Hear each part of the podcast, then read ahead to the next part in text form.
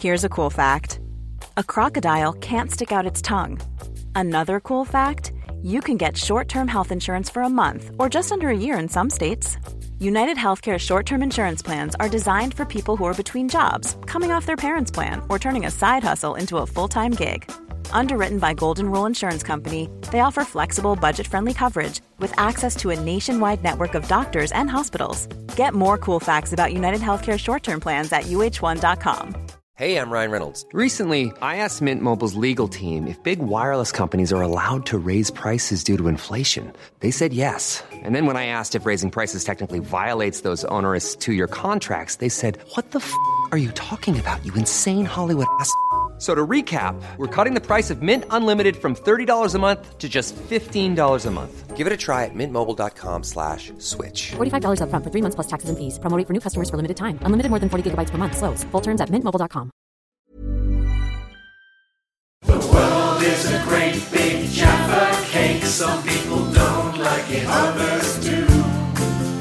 Either way, it's okay. All you've got to say is not today. Thank you.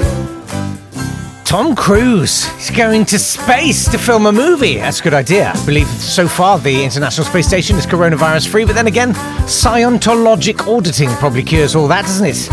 This is an unrelated note, but I'm going to have to reset my vegan clock. Completely vegan now since 5th of May 2020. I swallowed a fly yesterday. It was utterly disgusting, and the worst of it is that now obviously I'm just casting around for a spider. Not today, thank you. Senior government source. Oh, by the way, hello, good morning. How are you? You all right? Okay, great. Senior government source yesterday said people are addicted to the financial furlough scheme. Yeah, addicted. Terrible addicts. Look at all these oxygen addicts, these goddamn air freaks hanging out in underpasses, doing nothing all day but breathing.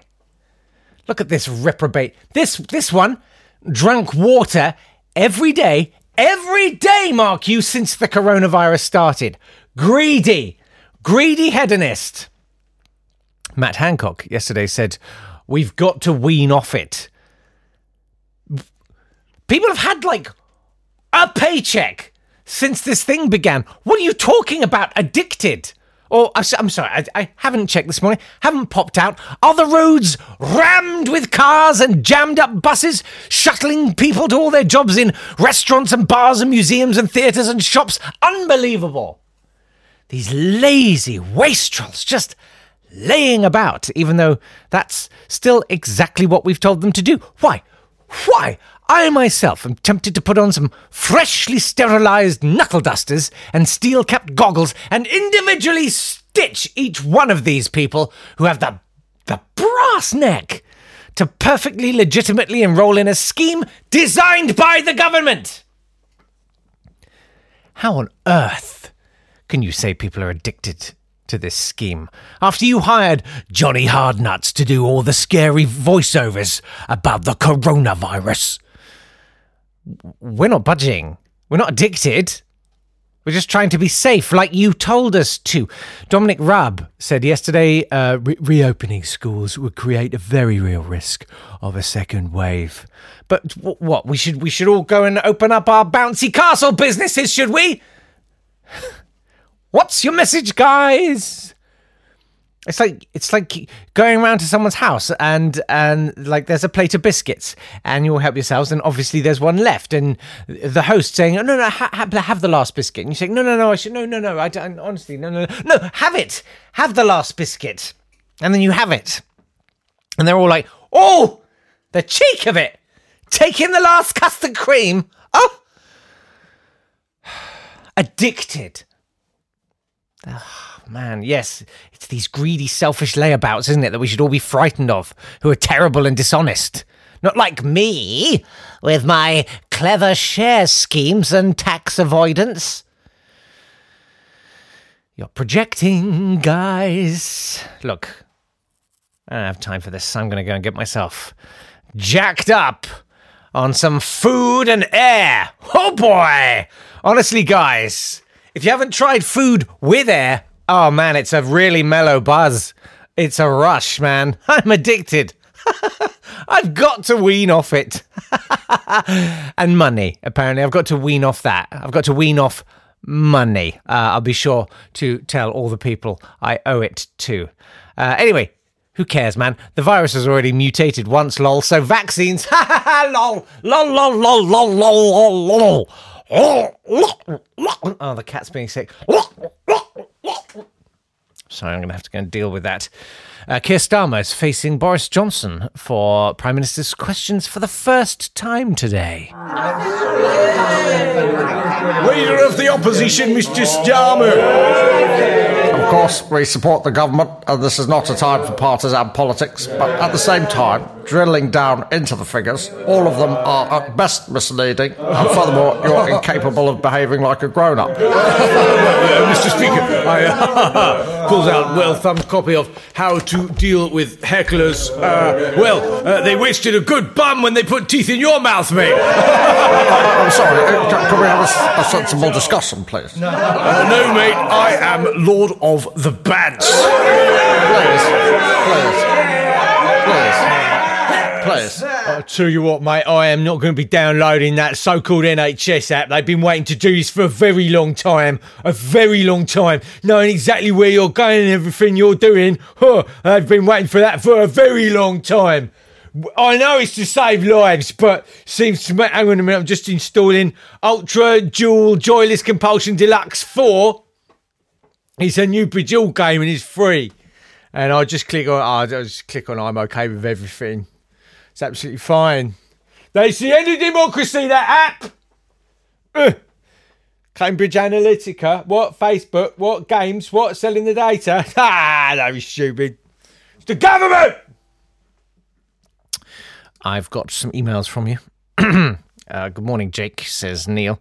I honestly thought the Jaffa Cake / chocolate debacle was finalised when I pushed forward the confectionery legend that is the Orange Club Biscuit. Neil, I agree, I understand. We have talked about what pairs with chocolate, and orange will pair with chocolate as long as it's orange oil. Orange oil. Not sort of almost solidified orange squash, gelatinized orange squash. We've covered this ground. I'm not going there again.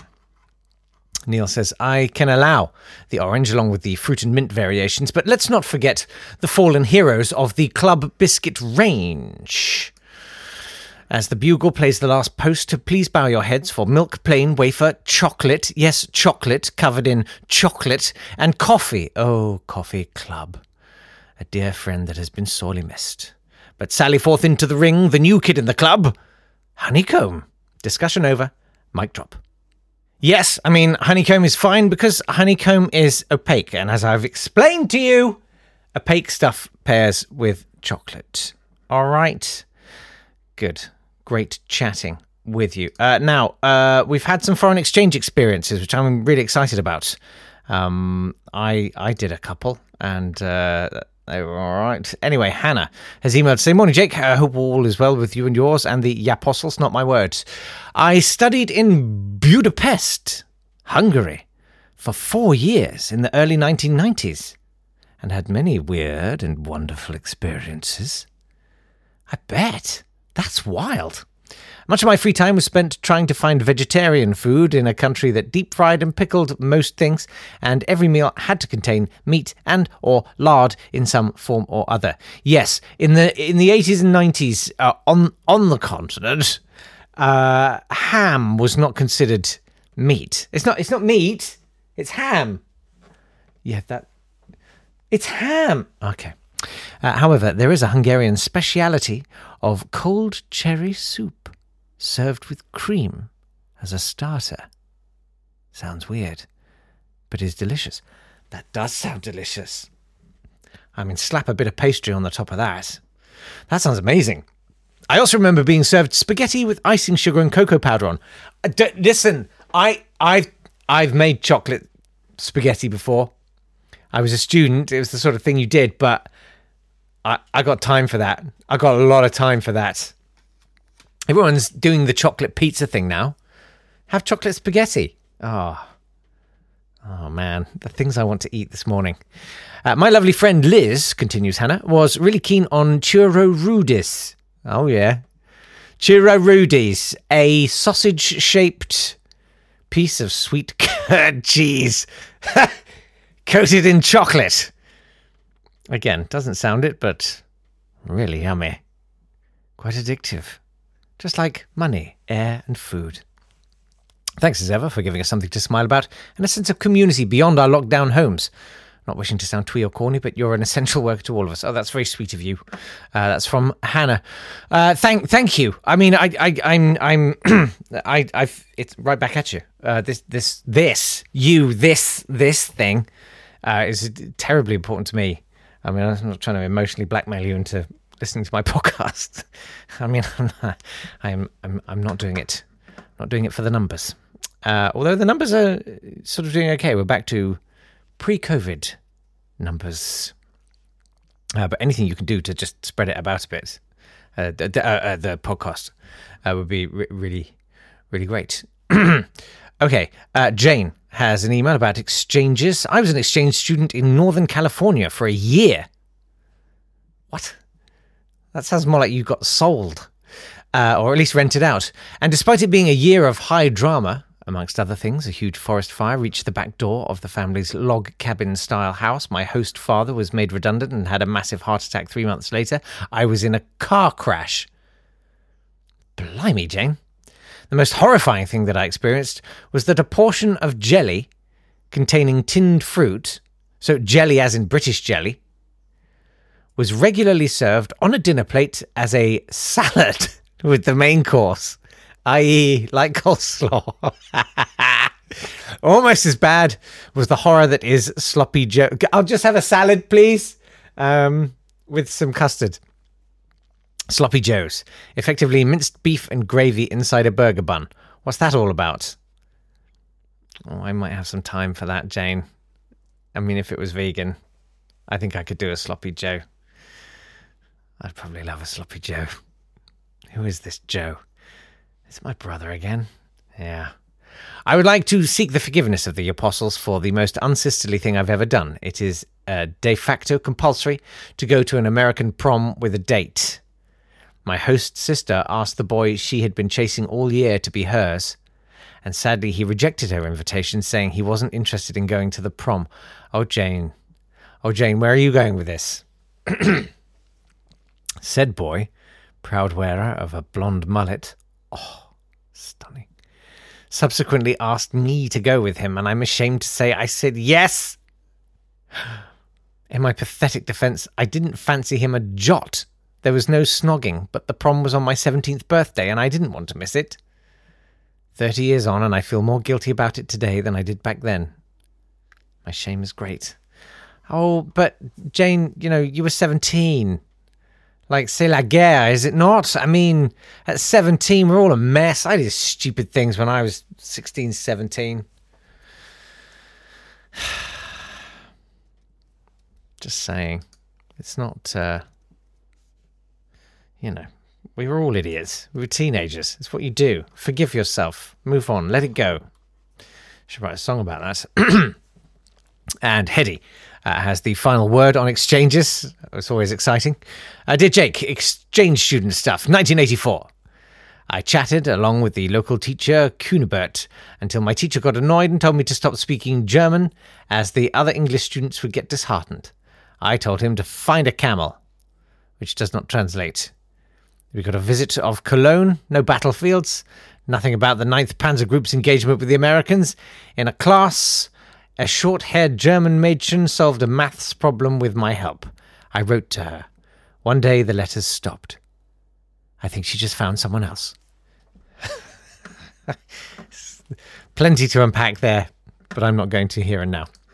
Thanks very much for those exchange stories. I'm trying to think about my exchanges. I sort of asked you for something. I didn't really have any. Oh, I was going to tell you about the Belgian. So I had, fleetingly, when I was 16, 17, I sort of had a Belgian girlfriend. I mean, It was one of those sort of holiday romance things that should have just stopped there, but because I was so excited and desperate, I went and visited her in Belgium, which on reflection was a mistake. But Jane, like I say, we all make mistakes in our teens. So I went to Belgium and stayed with the family, and you know, they were perfectly nice to me, but it was a bit like The Simpsons done in Wallon. It was or Flemish. It was she had a younger brother called Pascal, which I never heard spoken, only screamed like, Pascal, like that. He was a little tearaway, lots of personality, and the mother had this very sort of pinched mouth. And so the five of us would sit down for dinner, and Pascal would just do something, I don't know what, and the father would go, Pascal, je t'ai déjà dit. Pascal would do it again. Pascal, je t'ai déjà dit. And then he'd do it again, and literally the father would spring up, as would Pascal, and they would literally chase each other around the table a few times while you sort of ducked and cowered. And then Pascal would run upstairs, and you said, Pascal! Kind of sound of like, ah, Pascal, ah! Like that. And we'd sort of pretend to ignore it. And the mother with her pinched little mouth would push pork products into that little anus of a mouth. It was a terrible idea, so I only went back one more time. Okay, that's it for today. Thanks very much indeed for your company. I'm very excited for tomorrow. It's the final Now Wash Your Hands in the evening, and I've got the most beautiful song, which some upper tier Patreons have already heard. It's a really beautiful song. I mean, I wrote it, but the point is, I got it to the sort of Lionel Bart level, and then I gave it to Harry the Piano, who I think we should get on this podcast. In fact, we will get on this podcast. He doesn't know it yet, but I'm getting him on this podcast. He's such a nice man, and he's an absolute genius. If you don't know his work, you're going to love it. And Jess Robinson, I'm hoping, is going to sing it. So it is going to be a beautiful thing. And I will play it to you on Friday, I think. Maybe we'll have an exclusive version of me singing it, because you can hear Jess singing it on Thursday night. Anyway, thanks very much indeed. Any more exchange stories, it's nottoday at swanburst.com or at nottodaypod. There was a long thread about socks. I'm happy to take your socks stories too. Whatever you want, man. Anyway, have a good day. Lots of love. Bye-bye. This has been a Swanburst Media production.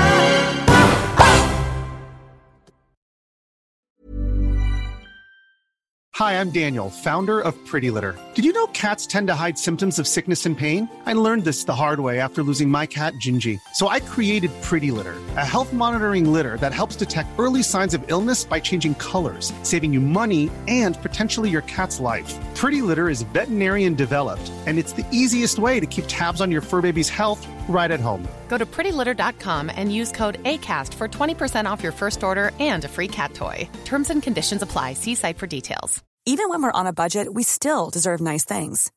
Quince is a place to scoop up stunning high-end goods for 50 to 80% less than similar brands. They have buttery soft cashmere sweaters starting at $50, luxurious Italian leather bags, and so much more. Plus, Quince only works with factories that use safe, ethical, and responsible manufacturing. Get the high-end goods you'll love without the high price tag with Quince. Go to quince.com/style for free shipping and 365-day returns.